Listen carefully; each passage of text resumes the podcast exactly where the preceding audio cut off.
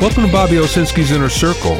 I'm Bobby Owsinski, and this is a show all about music, music production, and the music business. My guest this week is the executive director of the Bob Moog Foundation, Michelle Moog Koussa.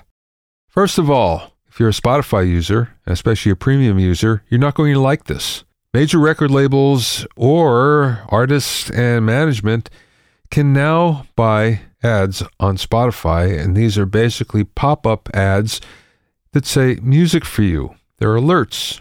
So it's telling you this is a song that you might like. But again, kind of pops up when you least expect it. So why is this happening? Well, this is already something that is happening and record labels are buying on Facebook and Instagram. So they feel that users aren't going to be too put out about this. Not so sure about that myself. The other thing is, Spotify isn't making any money, and it can't make any money by just adding users anymore. So it has to earn money from another source. And this is what they call a two sided marketplace. That means they're making it from the end user and they're also making it from the other side, from the artist, record label, manager. So for now, this is viewed only as a test and it's only in the US market. Ad revenue is only about 10% of the total revenue that Spotify brings in. And of course, they want that to be a lot more. They can't really do that by selling ads because, for one thing, if you're on a premium tier, in other words, you're paying for it every month, you're not seeing ads. However, these record label pop up alerts can be considered ads. If I'm paying $9.99 a month, I think I'd be a little upset with that. There's another potential reason why this is happening, though.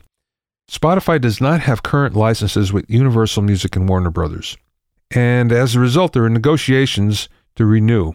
Now, one way that they can make this more attractive and maybe make it work better with the record labels is to say, look, we'll give you X amount of free pop ups in order to cover some of the money that you're asking for. So we'll see how this happens. We'll see what users say, but expect to see these coming soon if you're a US Spotify user.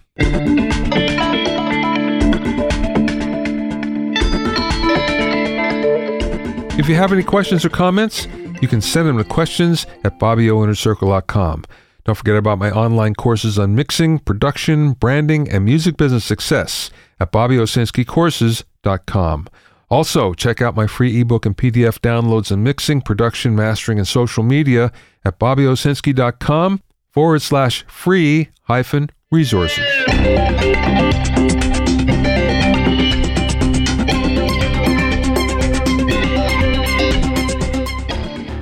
Now, here's something I found really interesting. Gibson has lost a couple of trademarks on some of their most iconic instruments. So the company lost two trademark cases in the EU. So this is in Europe. The first, the Flying V, the trademark was denied. And the reason why? Because it has no demonstration of distinctive character. Now, that I really disagree with because it's as distinctive a guitar as you'll ever find, and no one has ever really copied it. What happened was Gibson never filed for a trademark until 2010. So they waited way too long. Now, that being said, Gibson holds the patents for the flying V shape and its use on non guitar items like clothing and jewelry. But the most recent ruling was the Firebird. It lost the trademark, again in the EU, for the Firebird. And the reason why? Well, the ruling was that it does not consider this to be significantly different from the normal style of electric guitars. So, in other words, it's not distinctive enough. Once again, Gibson filed for trademark protection way too late, decades after its initial release, and that was the big problem. If they would have done it on release, then they'd still have these trademarks. Now, remember, in the United States, they still have the trademarks. It's not a problem. We're talking about Europe. But because they don't have the trademark in Europe, it's going to influence what happens in the United States as well. So it should be interesting to see how they deal with this going forward. My feeling is probably nothing will be different, except they'll have more competition with those body styles. But this is only going to be in Europe, and it probably won't affect them in the United States. So if you're a guitar player, or if you're just interested in trademarks and patents, keep your eyes glued to what Gibson does in the future. My guest today is Michelle Moog Koussa, daughter of the man whose name is almost synonymous with the word synthesizer. That's Bob Moog. Michelle has been the executive director of the Bob Moog Foundation for the 12 years since its inception.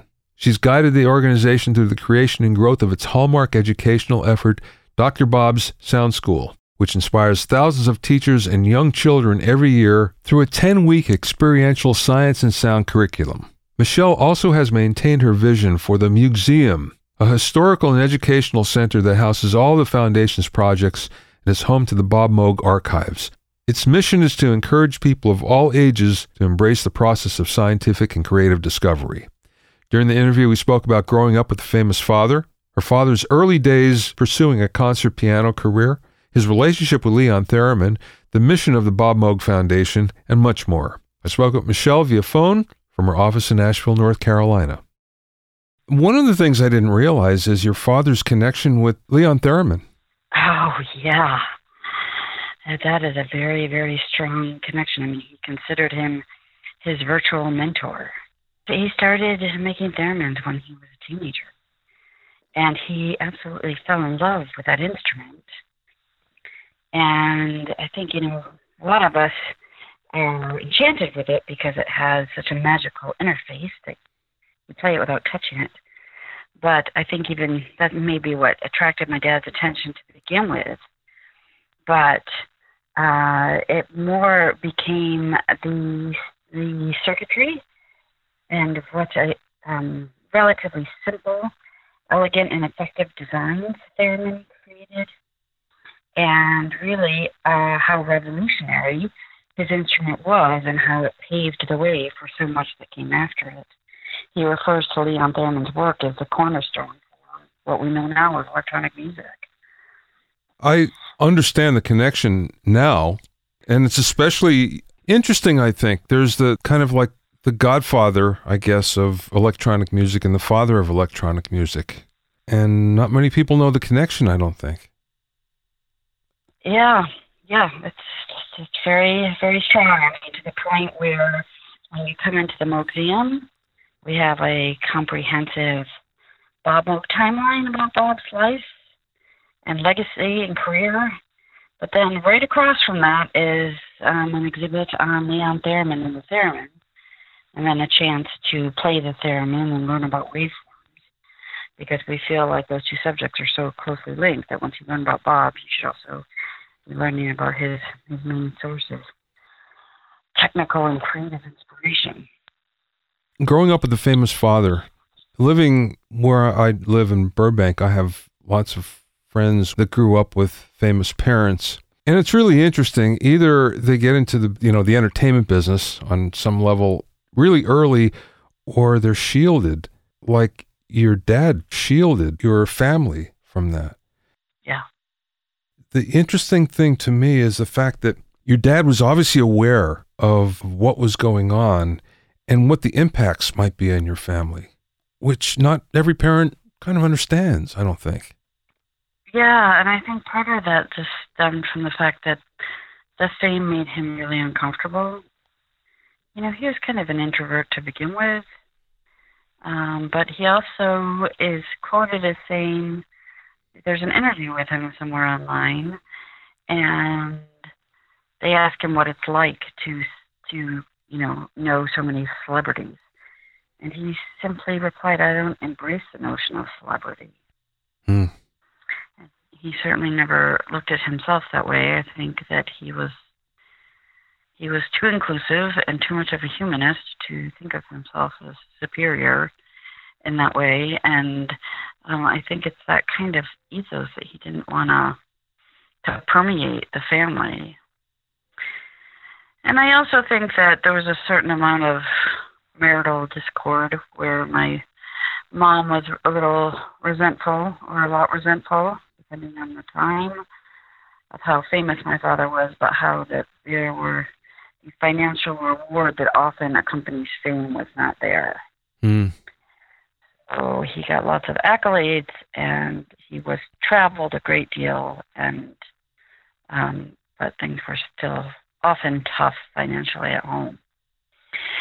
So I, uh, th- that is probably another reason that he didn't talk about his work as much as he might have because um, I think at some point my mom had had enough mm, yeah. of his of his career, which you know the more successful he got, the less time he spent with the family because he was just immersed in what he was doing. You know, as often happens. Yeah. With with uh, highly accomplished people. So. And also with highly accomplished people, they don't care so much about the financial side as much. And it seems like your dad was like that. No, he didn't. I mean, I think he liked not being destitute, you know, but Yeah. he was not driven. That was not his driving force. Um,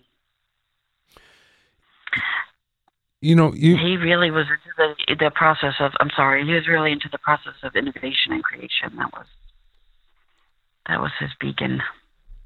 did he do anything outside of music in terms of uh, innovation, invention?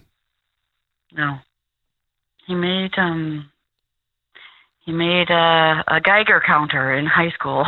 but other than that, everything was everything was music related in some way. I didn't realize that he had a pretty deep connection with the piano and, uh, well, at least an early resume that was impressive. So it makes sense. Yes, it's true. He was, as a young man, he was quite accomplished as a pianist, and he did he did play for, you know, probably 18 years, um, right through high school and in the summers in college. He was in college. He was in a he was in a dance band, and then he even he played at a hotel up in the Catskills one summer. He was their pianist for their their dances at night. Hmm. And he did go to the Manhattan School of Music, and um, at, at one point they offered um, him the the track one would take to become a professional accompanist. Um, and they said, "You're not you're not good enough to be a professional pianist, but but we'd like to train you as a professional accompanist." And at that point, he said, "No, thanks. Hmm. I'm going to go do electronics with my dad in the basement." I imagine that my my grandmother shed a few tears at that moment, but Mm, yeah. I think my dad I think my dad was really relieved. You mentioned in the, the TEDx talk about you didn't quite realize the vastness of his celebrity or, or at least the, how he was recognized throughout the music community until he was sick. He was ill. And you set up the web page and, and then all of a sudden the accolades started to come in. Was there like an aha moment for you? A light bulb went on went, wow, this is way beyond what I ever thought. Well, I think it was just looking at the at the breadth of the of the testimonials that people were sending in. I mean, if it one if it were one or two or ten people, fifteen, twenty people, that would that would have meant one thing, but there were thousands of them. And that that's what I found quite overwhelming. I had no idea uh, that it was it was so widespread and um, you know quite a deep impact too, as far as um, affecting or sometimes transforming people's lives. It's, it's, I find it all quite, I still find it all quite astounding that one person can have that kind of effect on so many other people. I should say one person's work. I mean, he, there were lots of other people that were involved in delivering the work, and people were inspired not only by the instruments but by the music, and of course, that involved all the wonderful musicians and pioneering musicians who helped deliver that music. But um, that that it was it was those six weeks of those testimonials coming in on the CaringBridge site that was the light bulb moment for me. That's and that's kind of what I was referring to in the talk when I said the walls, you know, around Bob, around Bob Moog came crashing down, and all of a sudden it was absolutely undeniable and that that was a that was a paradigm shift for me to undoubtedly face that my father was also this larger than life iconic figure for people all over the world and not just in a service oriented way like a Kim Kardashian but in a much much much deeper way that changed people's lives. Was that the impetus for you to begin the foundation?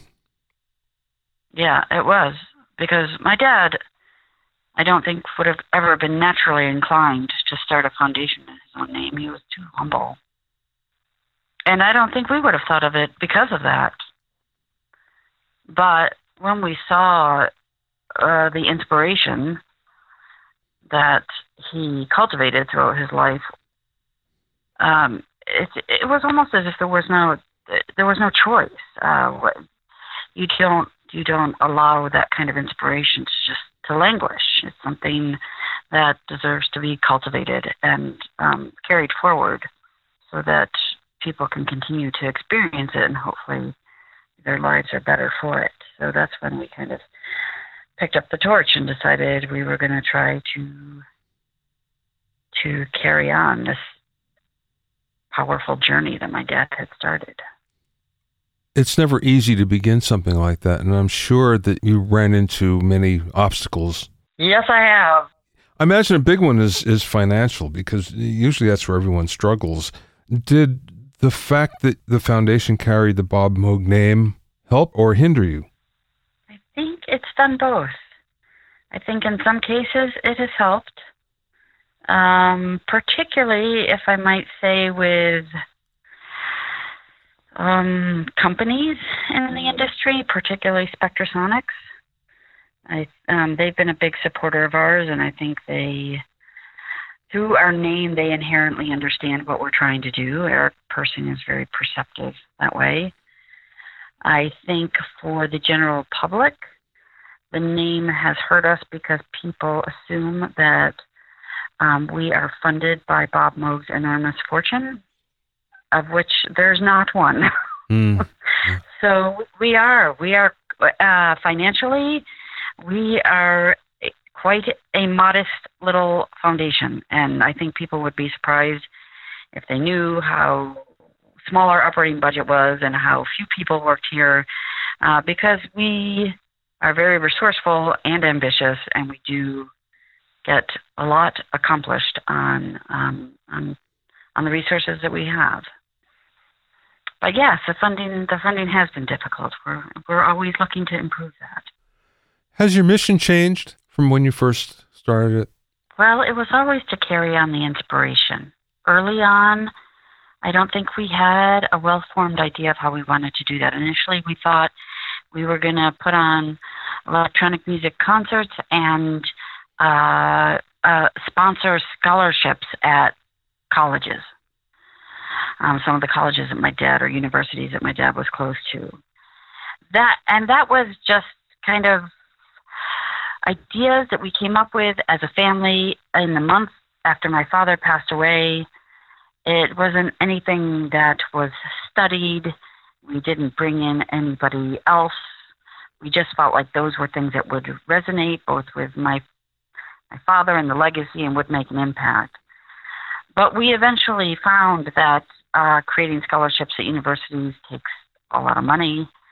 Um, that uh, it's not everyone wants to donate to something like that. We certainly didn't have the money ourselves, so that kind of uh, fell by the wayside. And um, the concerts also concerts are wonderful, but they uh, take a lot of work, and it's difficult to um, to make them sustainable, especially when you're a one person organization, you know, working as a volunteer. So we shifted gradually to you know, focusing on taking care of the archives and uh, which were in desperate need of care, and um, to educating children. We really felt like that was a an accessible and feasible and meaningful way that we could make a very big impact. And it was also something that resonated with my father because he he was a natural teacher. He was insatiably curious himself and loved sharing knowledge. And um, and he he enjoyed going into all kinds of educational settings and teaching people about synthesizers or theremins or electronic music. So it did it did take a little while for us to settle and kind of find our place, which I don't think is too surprising as a you know brand new organization founded by family and colleagues who have never run a nonprofit before. Hmm, yeah. I want to get into Dr. Bob's Sound School in a little bit, but first of all, you, you mentioned the archives. Tell me about the archives.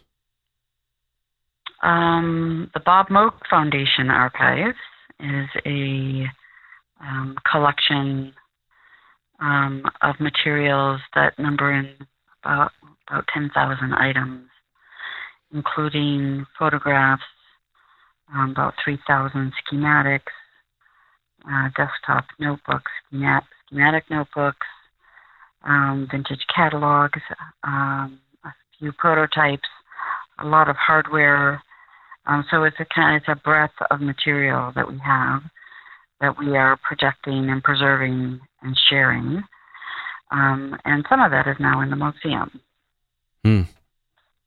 And we've also um, shared some of it with other museums and with researchers, and that's something we aim to continue to do. It sounds like he kept everything. He did keep a lot, yes. He did, thank goodness. It wasn't all organized, but he kept it, and I think that's what's really important. So now going to Dr. Bob's Sound School, can you tell me about that? Yeah, I'd love to. That is Dr. Bob's Sound School is our hallmark educational project. Uh, it's a 10 week standardized experiential curriculum that teaches second graders, those are seven year olds, about the science of sound through music and technology.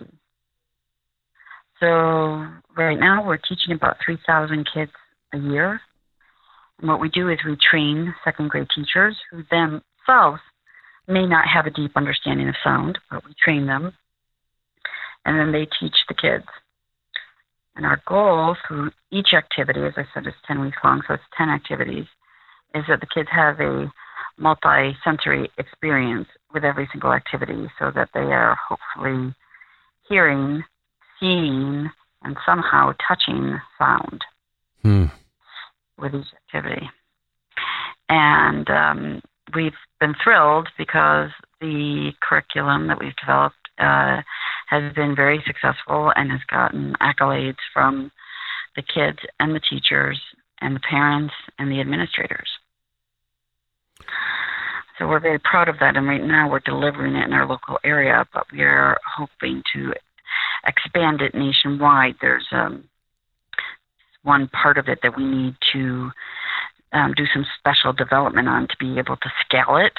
And so that's the part we're working on right now. Do you know about the Time organization? I do. Oh, okay. It just seems like there'd be some synergy with them. Yeah, we've we were at one time conference and we presented Dr. Bob's Sound School, but we only had like five people attend. We so we had a big ballroom and five people attended, and across the hallway there was a a session on how to teach kids the recorder, and that was full. Hmm. And that was a pretty powerful lesson for us that um, we weren't directly music related enough.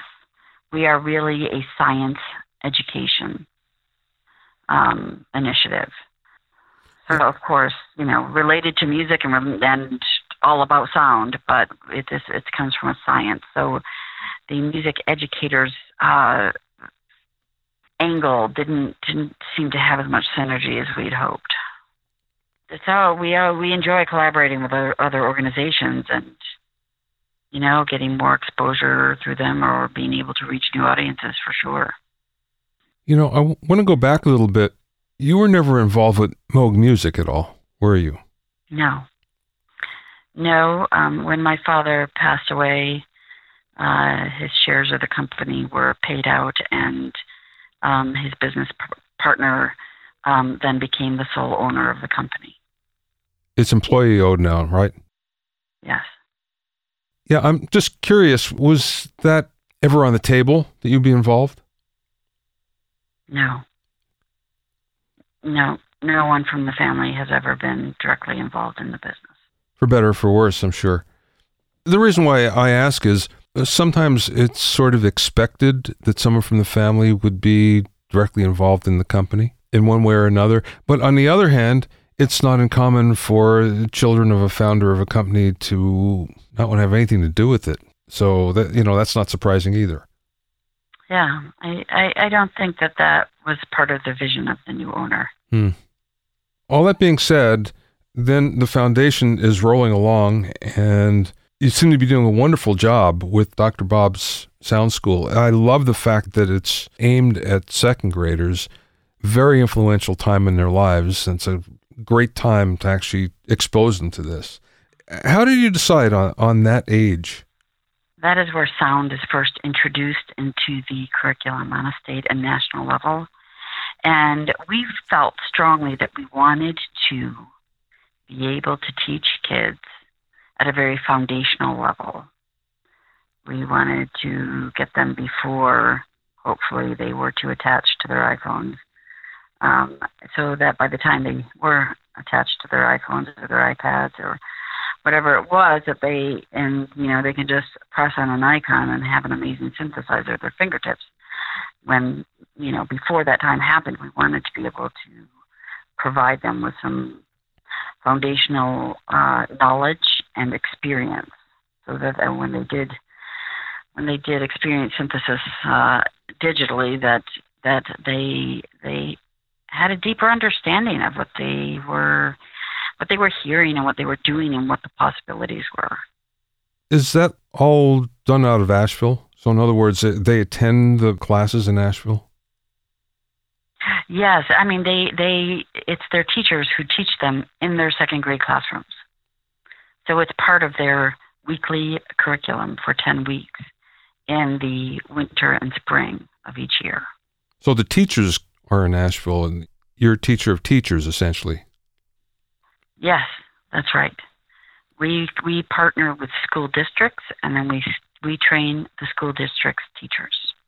They also supply the materials, I suppose, because if they're touching things as well, there must be you know some materials that are involved in that. I would think. Yes. Yes, each school gets a bin of materials that includes a theremin. I love it. Yep. We teach little kids about waveforms. So there are lots of kids in Western North Carolina who can look at a waveform and tell you whether it's high pitch or low pitch, or whether it's loud or soft. They might be able to tell you a few other things about it, but they can at least tell you that. Mm-hmm.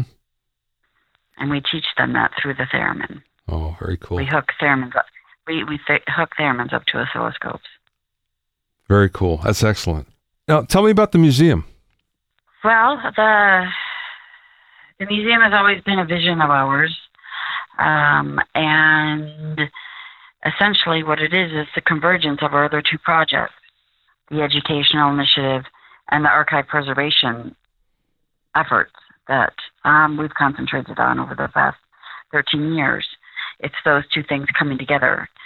So it's a um, highly experiential, immersive facility that brings Bob's legacy alive for people of all ages and also all walks of life. This is not, you know, not. We really felt strongly that it wasn't. It wasn't to be just a museum for synth geeks, but you know, to appeal to um, people who could be inspired just through the process of invention, through a story um, about creativity and persistence, and fun. Yeah, people have a chance to play the theremin, play synthesizers, um, uh, stand in front of an immersive dome and learn how electricity turns into sound when it travels through a circuit board, and then interact with that circuit board themselves. Um, there's a recreation of Bob's workbench, and um, there's also a whole timeline of synthesis um, that I'm very proud of that features 34 different developments in synthesis over a 100 year period. And the, the point of that was not only the obvious, which is to educate people about the, the, the history of own sense of where his place was on a on a continuum. Um, a lot of people can, you know, kind of put him up on a pedestal, but he felt that, you know, if he deserved to be up on a pedestal, a lot of other people deserve to be up there with him. So uh, the Moog instruments that we've decided to feature in that timeline are right in the middle. And there are many, many instruments that came before that um, led up to uh, the, the development, those developments, and there are many after that have, you know, taken uh, electronic music and synthesis in their own uh, special direction.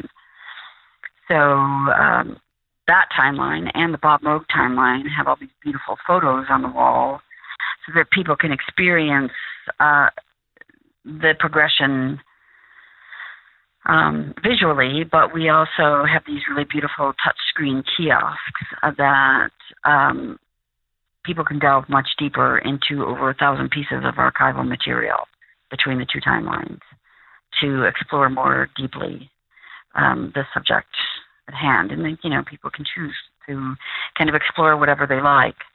Uh, it takes some people 20 minutes to a half an hour to go through the museum. It's um, kind of a modest size facility at this point. Um, but we've had people spend two, three, and four hours in the museum as well. There's there's just that much material to to be shared. So we're really really very proud of it. There's also an exhibit on uh, the fundamentals of synthesis, a guided tour through waveforms and voltage control, oscillators, filters, envelopes, mixers, amps, um, and people can delve as deeply as they want to into that as well. And that is all interactive, and uh, we've had a lot of people really enjoy it and tell us that they were very intimidated by synthesis, but after playing around with that exhibit, they understood a lot more and felt less intimidated, uh, which makes us feel like we've accomplished our mission right there. So um, it's it's really quite a meaningful experience for people, and the kind of um, the pinnacle of that experience right now is that we have the prototype Moog synthesizer from 1964 on exhibit. It is on loan to the Moog Museum from the Henry Ford Museum in Dearborn, Michigan. Herb Deutsch donated it to the Henry Ford in 1982, and we've been able to get it on loan. It's at the with us at the Moog Museum through May 23rd of uh, next year, which will be the one year anniversary of the museum. So uh, um, that is also a very, very, very special piece to us because it's really where that is the pivotal piece where music changed. Yeah. This sounds wonderful. I'd love to see it myself. Well, I hope you get to come visit sometime. Yeah, yeah.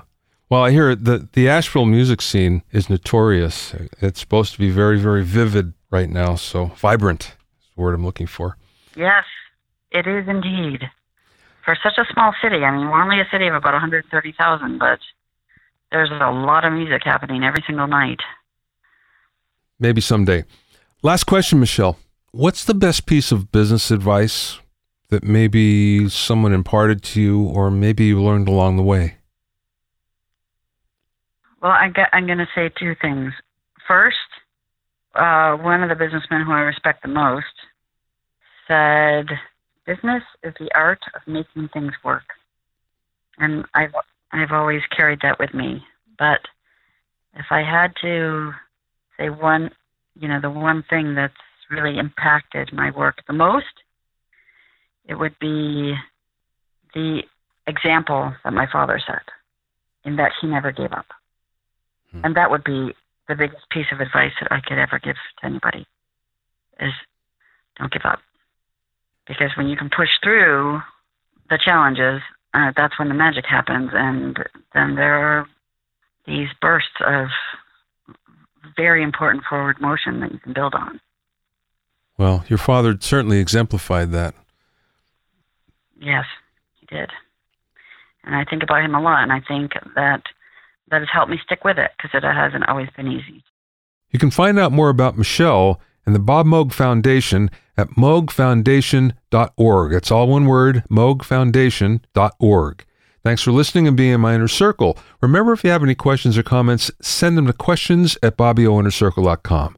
To listen to other episodes of Bobby Owsinski's Inner Circle, go to bobbyowsinski.com and select the podcast tab, or go to bobbyoinnercircle.com, or find it on iTunes, Stitcher, Mixcloud, Google Play, Google Podcasts, Spotify, Deezer, TuneIn Radio, Radio Public, and Podbean.